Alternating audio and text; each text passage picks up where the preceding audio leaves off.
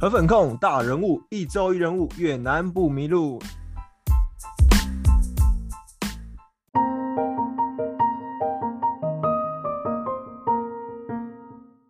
大家好，我是节目主持人 Leo。大家好，我是光耀。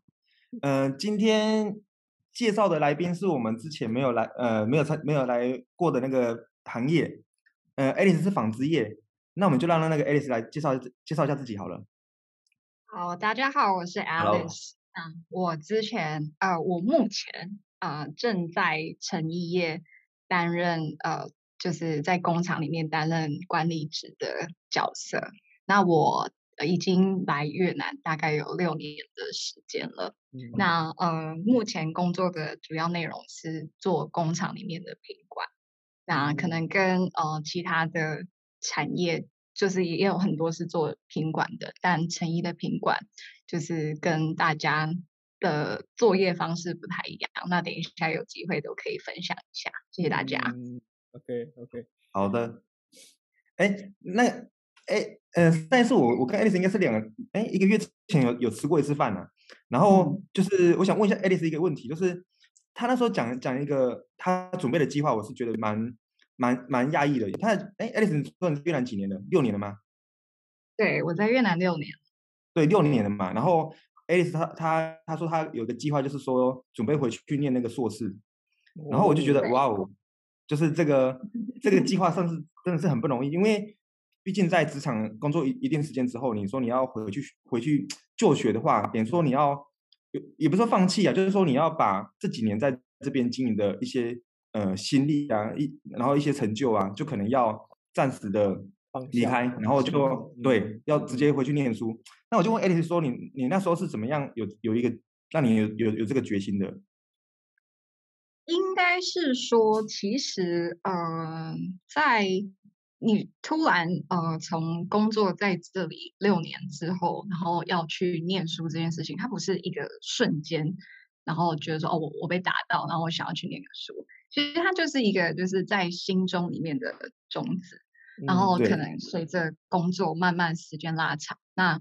可能也会觉得说啊，就是也累了倦了，然后也想换个跑道。那同时就是可能也发现说，其实自己在工作上面好像也找不到什么突破口了，就是毕竟这是一个在工厂里面的环境，那我其实也会去思考说，那我的下一步要怎么走？然后其实中间当然有过挣扎，就是会觉得说，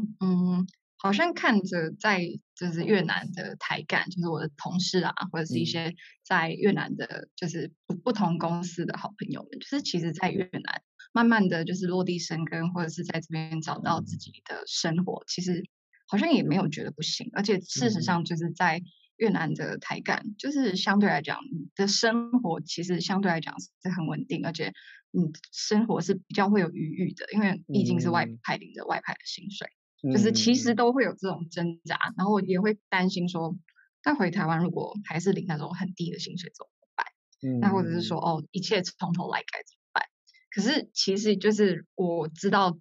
自己告诉自己就是说 OK， 如果我自己现在就是一直在这个舒适圈待下去，那可能待个3年或者是5年 maybe 都还不错，那可是那再更5年之后呢，这是我想要一辈子的生活嘛，那如果不是的话，是不是该是时间换，就是该就是 this is the right time， 就是换一个角换一个地方了，走出舒适圈，那刚好就是 OK，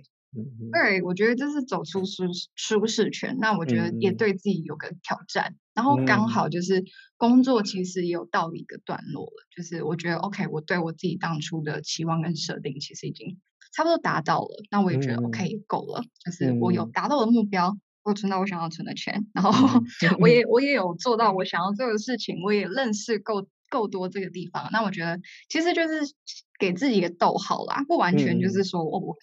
离开越南之后我就完全不再回来，其实也不是，可是就是觉得说该是给自己一个转换的地方。那我觉得给自己的其实是说，就算念完书，你说再回来越南，或者是在外派其他地方，甚至是也在台湾，我觉得那都不无可能，就是不给自己太多限制。对，但这就是为什么我现在会突然就是对啊，其实放下这一切回台湾，我真的是有挣扎过的，但我觉得这真的是目前最好的，就是给自己最好的一个方案。嗯 ，OK， 我也不是 Alice 给我对，哎，你先讲，刚刚 Alice 讲到就是我听完其实自己有一点感触啊，因为我也算是从我当时也是外派到越南，然后大概工作3年的时间，然后后来自己决定要跳出舒适圈去创业这件事情。那但我觉得刚刚Alice 她有做一个很好的注解，说就是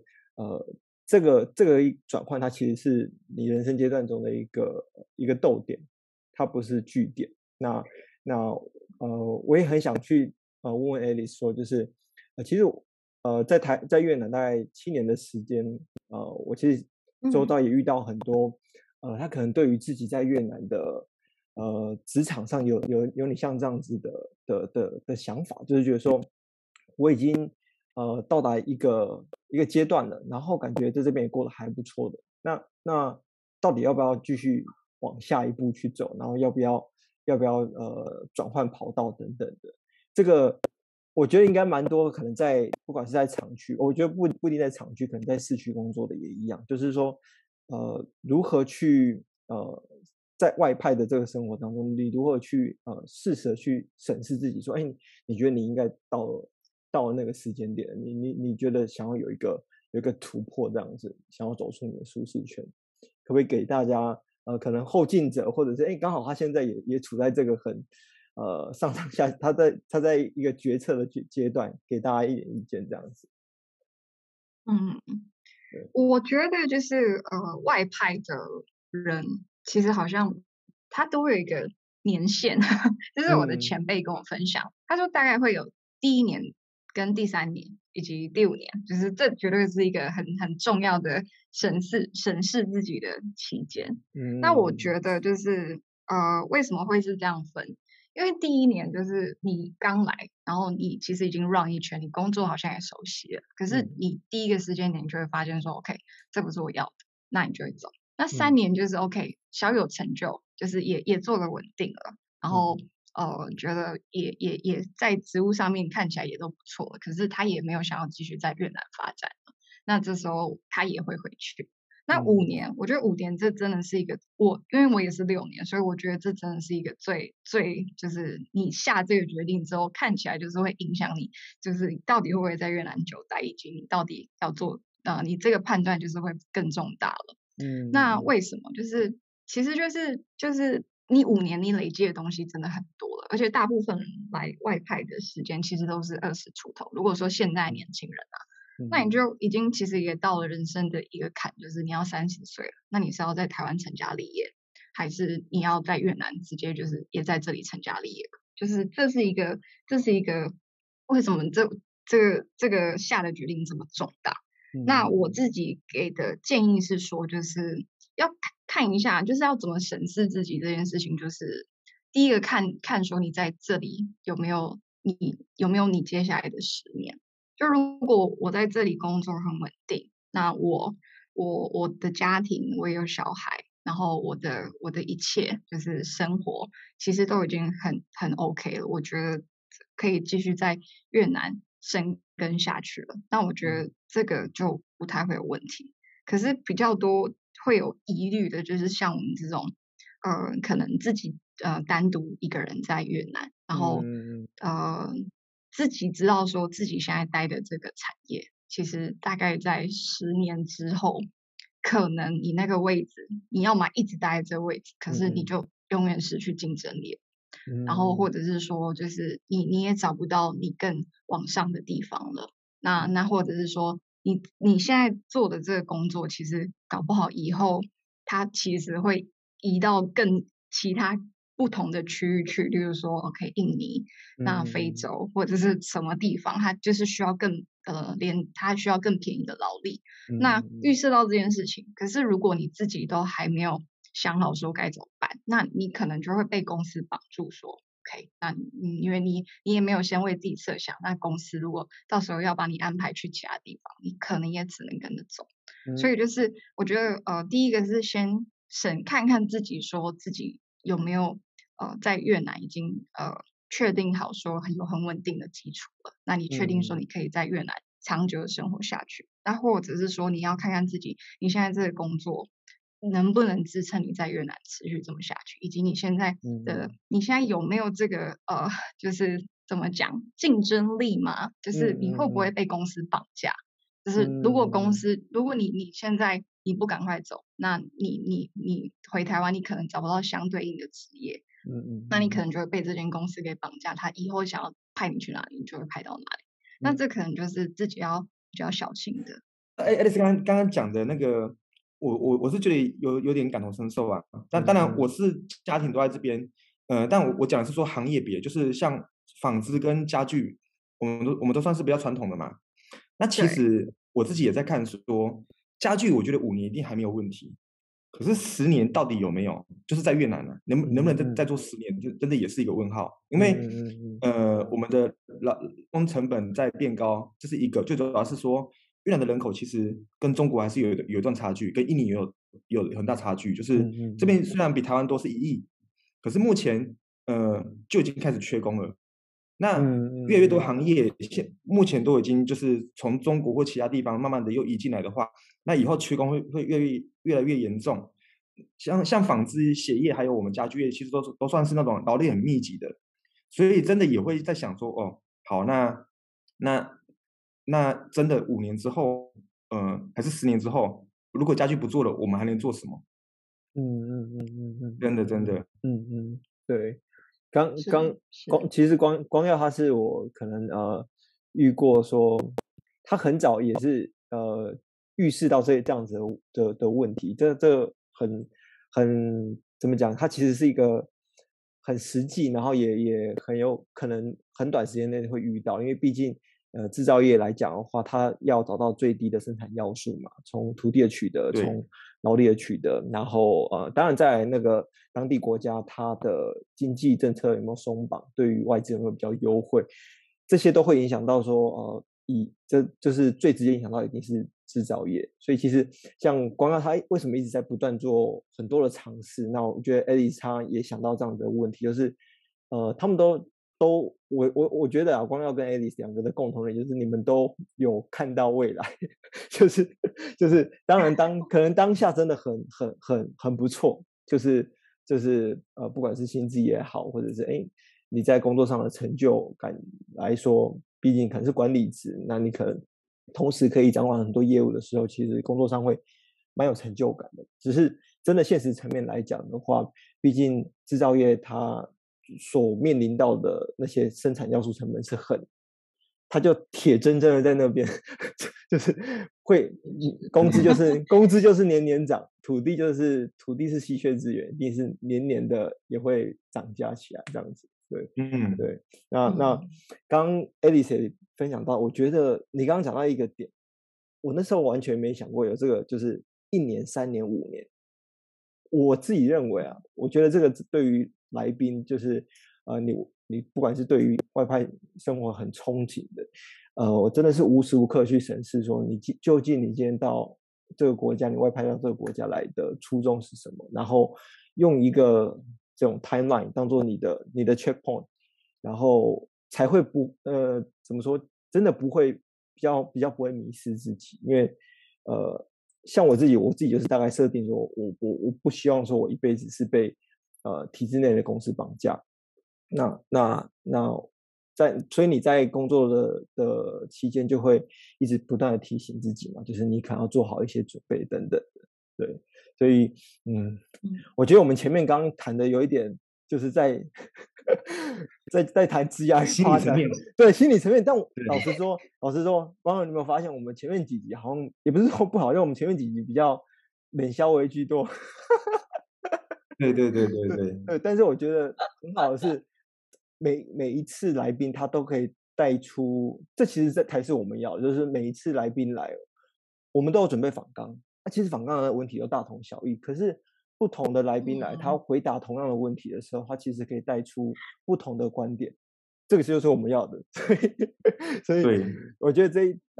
既然 Alice 她讲到更多可能是你外派生活，然后你可能到中间的时候你会需要有做一个抉择那我觉得可以延伸这个话题，就是说那 Alice 可不可以跟我们聊聊，就是你在过去在越南这6年的这段时间啊，基本上你会待到这么久，其实应该是你在工作上，或者是你对于这片土地，或是跟这片土地上面的人们，越南人们在相处上，或者是在应对进退上面，你其实是觉得很舒服，很可以适应的这样子。那可以跟大家聊一下，就是说你有没有在这段期间遇到说，就是或者你刚开始来，或者到现在你还是没办法适应的事情？对，但是它或许不是构成说你没办法适应到，然后马上就想要走人，因为如果马上走人，你就不会待到6年了嘛，对不对？有没有这样子的文化冲击，或是不适应的地方，跟大家分享一下？好，我觉得，对啦，就像 Leo 讲的，就是如果我不适应，那真的让我真的不适应到不行，我也早就走了，不会待到6年。对。但是就是我觉得身为台湾人，那我觉得一定会有一些点是可能没有办法接受，那可能这就是大家所谓的文化冲击。我觉得越南其实在这个地方会让你觉得你很喜欢的也是越南的人，那你会觉得很烦，很阿杂，你真的只能用台语讲，很阿杂的也是人。但我就是对，也是人，真的就是人。那我自己，我每次真的都会去想这件事情，是讲说到底为什么。那我后来我自己有理出一个想法来，就是我觉得这可能就是一个国家它现在要发展，它从一个可能不是这么富裕的国家，它想要变，它现在想要翻身，它想要你看它什么东西就一直在在盖大楼，在发展，那个国家就是想要冲经济，就是可以去想一下，就可以去理解说他们可能就是想要好好的趁这个时间多赚钱。那我觉得就是我觉得我最受不了的地方，先分享一下，我觉得我最受不了的地方。我觉得我最受不了的地方是，就是越南人他们的。该怎么讲，就是有点贪小便宜，那或者是说有时候会让你觉得说就是好像他们没有这么的有好像well trained， 该怎么讲，就是你常常会觉得说为什么你们可以在公共场合这么吵，你们怎么可以放任你的小孩子就是在公共场合这样大叫，然后你爸妈都不管他，然后或者是就是在工作场合，就是你可以看到有人在就是直接脱鞋子，然后在饭店even是5星级大厅，就是脚就是这样子乱放，就是这些我觉得这些都是一些很小的事情，可是在台湾你不会看到这种情形。然后或者是说你在路上你可能跟他买东西，可是他想要 A 你的钱，就是你可能我有一次经历，我可能给这个东西很便宜，然后我给他50万越南，对，我想让他找这个东西，他就是这个老板他就硬凹，变成说因为他都是蓝色的嘛，那个50万面额跟2万面额其实很像对，他就硬说我给他2万，那我当下真的气炸了。就是这种我觉得越南就是种种这种小事情，就是第一可能他现在的大部分的人的素质啦，就是人员素质不可能像是先进国家或是欧美啊日本这些这么好，我觉得这绝对是一点。然后再第二个点就是你会觉得他很多地方就是他就是想尽办法想要赚你的钱，想要赚钱，那你在这个地方你就是会觉得说怎么就是跟他们生活起来有时候真的觉得好累那真的可是后来就是你如果换一个方式去想他们可爱的地方，我觉得为什么我刚才讲到说你其实最喜欢跟最爱的也会是他们的人，就是 overall 来讲这是他们不好的面向，因为他们可能还没有完全发展起来，或是他们正在努力的发展起来。对，那可是我讲到很正向很喜欢的人，就是其实他们的人普遍都是很善良的。那我觉得就是 OK， 你很普遍人是很善良，他们其实都还是愿意帮助你的。然后再来的话就是其实因为我在工厂端工作，所以我其实可以感受得到，就是大部分在可能是我接触的又大部分是女生，就是工厂的很多的姐姐啊、阿姨啊、妈妈们，就是工作都是任劳任怨，然后很勤奋，就是不会有什么就是你交代下去然后没有办法做到的。那我觉得其实也可以看得到，就是说其实可以预见说这个国家未来是可以很发展的，因为他的人员其实是很努力想要工作的，然后以及他们大部分对你都是很真诚很善良的。那我觉得这就是在你真的觉得很烦，你们很受不了你们的时候，可是又回到可能跟我的员工相处，那我就会觉得说其实他们还是很任劳任怨的，还是很帮助你的，就是任何事情他们都也是 say yes 的时候，就是这个时候就是可以 balance 一下的。对啊，就是可恨又可爱啊那种感觉。对啊，就是你完全你也无法把他们恨到心里去。对，就是对，可是你有时候又会被他们惹怒，就是会有点这种感觉。这个我相信是蛮多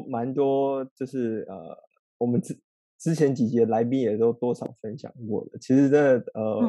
我自己很喜欢越南人，我会待越南待那么久，我也是觉得越南人他有他可爱的地方，而且大部分真的是都很善良。even 就是说可能新闻报道有时候会讲可能比较负面的消息，但是我觉得那个不管在什么国家，他都一定是会有新闻怎么会报好消息？不是这个到时候我会会不会被那个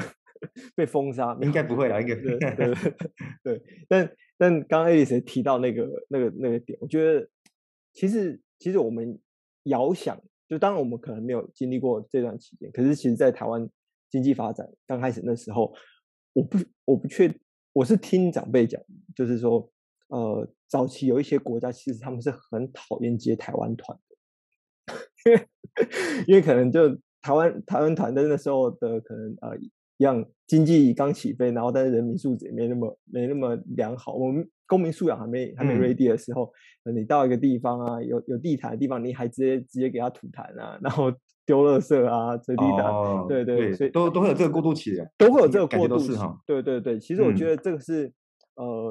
这个老实讲，我刚开始到现在我也有点小不习惯，对，但是就是回过头来去想，就是我觉得公民素养它绝对是一个发展中国家到开发国家一个必经之路，而且我自己是觉得这个必经之路要走的快或慢，又端看这个国家它有没有更大的野心，想要更快向先进国家看齐。就我自己觉得，像看中国就知道，中国其实它的公民素养，我觉得普遍来讲的话，以知识分子的公民素养，其实它发展速度非常快，然后也真的你会觉得说，哇，这个国家那个蜕变的时间不是说什么20-30年，它可能是10年之内就蜕变成让你无法想象的地步。对，所以 Alice 刚刚讲的就是越南人的可爱，跟越南人有时候让你对，就是哎呀，牙痒痒就为什么要我钱？对对对对对。其实有时候你会觉得他们做事很没效率，可是你又觉得他们有这种就是有像是慢活的那种生活态度，你就觉得也不错，就很尴尬。你有时候你会觉得这么慢干嘛？然后可是你又看到人家就是过得这么。就怎么讲，不像我们过得这么紧张，你知道吗？就是不是紧张，就是我们过得会把自己的时间排得很满嘛。对。那像他们，我就觉得就相对来讲，也不说惜福，那该怎么讲？就是他们知足，就是我觉得就是比我们相对来讲更容易知足啊。也懂得找到工作跟生活中间的平衡点。对，没错，真的。那 Alice， 你现在在越南这边6年嘛，对不对？你这边目前的话有没有让你最难忘的事情？就是在这越南6年期间，我自己觉得，如果说可能，但我觉得这段经历是不可能忘记。可是如果要在真的里面要选一件事情，我可能10年之后我都还可以拿出来讲津津乐道的事情，就是三兄弟。我觉得这个东西你一定要体验过的人，就是你才能够知道。然后我觉得在不是在不是去年在越南这个地方的人，你无法想象说怎么会有一个国家他就这样封了3个月，然后那3个月就是不是跟你开玩笑的3个月，就是他就是完全把你关住，就是关在工厂里面，对，然后你完全真的就是那时候该怎么讲，我们以为可能就是台湾或者是其他地方，它可能就是还是会有一点限制，可是可以让你在跟外面接触。可是我那3个月是完完全全就是完全待在工厂里面，然后吃的就是拿配给，然后就是住在工厂，然后你也没完全不可以跟地方没有任何地方去，然后甚至就是工人也是完完全全的就直接住在工厂，然后就是厕所直接改成浴室，然后就是全部食衣住就是完全仰赖在工厂里面，我就跟一群的工人住在一个工厂里面。那这东西就是我觉得在其他地方它不可能真的这么硬执行的这么彻，可是他这边就做到了，而且做的当下我当下其实最最concern的是，哎，怎么大家都这么乖，怎么大家就这么 follow 的完全听政府的话，然后我还想对了，人家共产主义就是这没有对，就是他就是人民就是很听话，那说政府讲什么就是什么，那就是 follow。那我们身为企业就是 OK， 我们如果想要还是有一点产出的话，我们也是只好 follow。只是我当下就是回头望了，还是会觉得说这件事情在其他地方我会认为是蛮不可思议或者是蛮做不到的一件事情，可是人家做到，就是执行力很到位，他真的把你关了3个月，就是这件事情我觉得真的是很难忘的。因为好像是前一年吧，我记得好像就是前一年好像有类似封过2个礼拜，但是就是也没那么严格，所以我觉得大家一开始我的心态也是说，哎，这个应该很快就过去了。可是我也是大概2个月左右就发现不对了，他是认真玩的，而且就是我之前有分享过，就是真的每个礼拜快筛啊，我员工快筛真的都很紧张，因为只要一个中，哇靠，那就是整个工厂就是要停掉，而且员工也不能出去。虽然这边是说，哎，确诊之后他会安排送出去，可是，在那个时候的条件下，就基本上你通报之后，可能要快一点，可能2-3天。慢一点可能1个礼拜，然后甚至说可能都没有把人接出去，因为那时候的医院都很满嘛，所以真的心理压力很大，就是蛮难忘的一段回忆。就是一方面他真的执行，就是可能前期都还会让你觉得应该只是说说而已，对，可是当他真的开始这么硬，然后全部让你自己处理，然后你就是被关着的时候，我觉得那个时间真的是会觉得哇，怎么会这样子？真的我那时候那个时间点是在市区，可是虽然没有上就地，可是我也真的见那种被关在家里很长一段时间的。那刚刚 Alice 有讲到，还有光远也讲到三就地，我觉得这个很你们都听众不知道这是什么。这个三呢就是123的三，然后就，是就业的就，然后地是地方的地。这是什么样的政策呢？是不是意思是说，就是你不管是生活、工作，还有哪一个？为什么会有三？睡吧。就是工作、睡跟吃。工作、睡跟吃全部对都在同一个地方，那这就是他们的三就地政策。 对，先让大家了解一下。OK， 这个后面可能蛮多来宾都会提到，我自己觉得一点都不意外，因为没有体验过的真不知道那个是什么滋味，什么感觉，它真的可以是你人生非常难忘的一件事情。对，而且我要分享，我们我们是直接在员工啦，就是直接去买那种很简便的那种帐篷，然后就直接在我们的垦丁，就是一个人发一个帐篷，一人发一个睡袋，然后员工就这样子跟我们住了3个月。然后我觉得因为我其实是外感，那其实很不好意思的说，就是其实我们的生活条件真的都还是好的。可是你们想想看，就是工人他又在一个就是大家都住在一起，然后你就住一个很简陋的帐篷，然后睡袋，然后我们也是很快很临时的把我们的厕所改装成浴室，让他们每个人至少还可以关系。所以这其实这个就是当时的条件其实真的是很不好的，对于特别是对于我们来工厂工作的工人，所以其实真心也是要感谢这些愿意陪我们一起就是走过这一段的就是我们的员工们，但就是其实这个很难忘，其实就是除了我们政府的执行力，就是还有员工他们竟然就是愿意这样子跟着公司然后来帮忙工厂还是有生产，其实这真的是这就是为什么我们也还是觉得越南人很可爱的地方。在台湾你不可能，真的会感动暴动吧？对啊，台湾就是come on，那我就不做了，我怎么可能跟你睡在帐篷睡3个月？对啊，对，没错没错。就是正常，像有些员工就会申请回乡下嘛，就是说，就是在还没有封之前就会，还是说中间他们中间有几个时期是开放说，只要你是好像有阴性证明，然后就可以回乡下。但是就是你会很感激那些啊，就是到最后一刻都还肯留在公司里面帮忙那些，都是充满感激，对不对？真的，那挺到最后一刻，那个业主真的会泪流满面啊。是啊，是 OK。好，那最后想要请 Alice 跟我们分享一下，就是对于未来想要到越南来工作啊、创业或者是生活，人们你有没有什么样的建议说，不管是心态上面，或者是甚至物质上面的建议，能够带哪些东西过来给大家来参考这样子？好，我自己有想了一下说，如果是要来越南，就是新一批要加入的台湾人们，就是可以给他们什么建议？那第一个其实还是回到我刚才有分享的，就是你要很清楚知道说你要的是什么。你可以来这边存钱，你也可以就是想要来这边创业，可是你也可以就是我想要找个职业的机会，可是就是你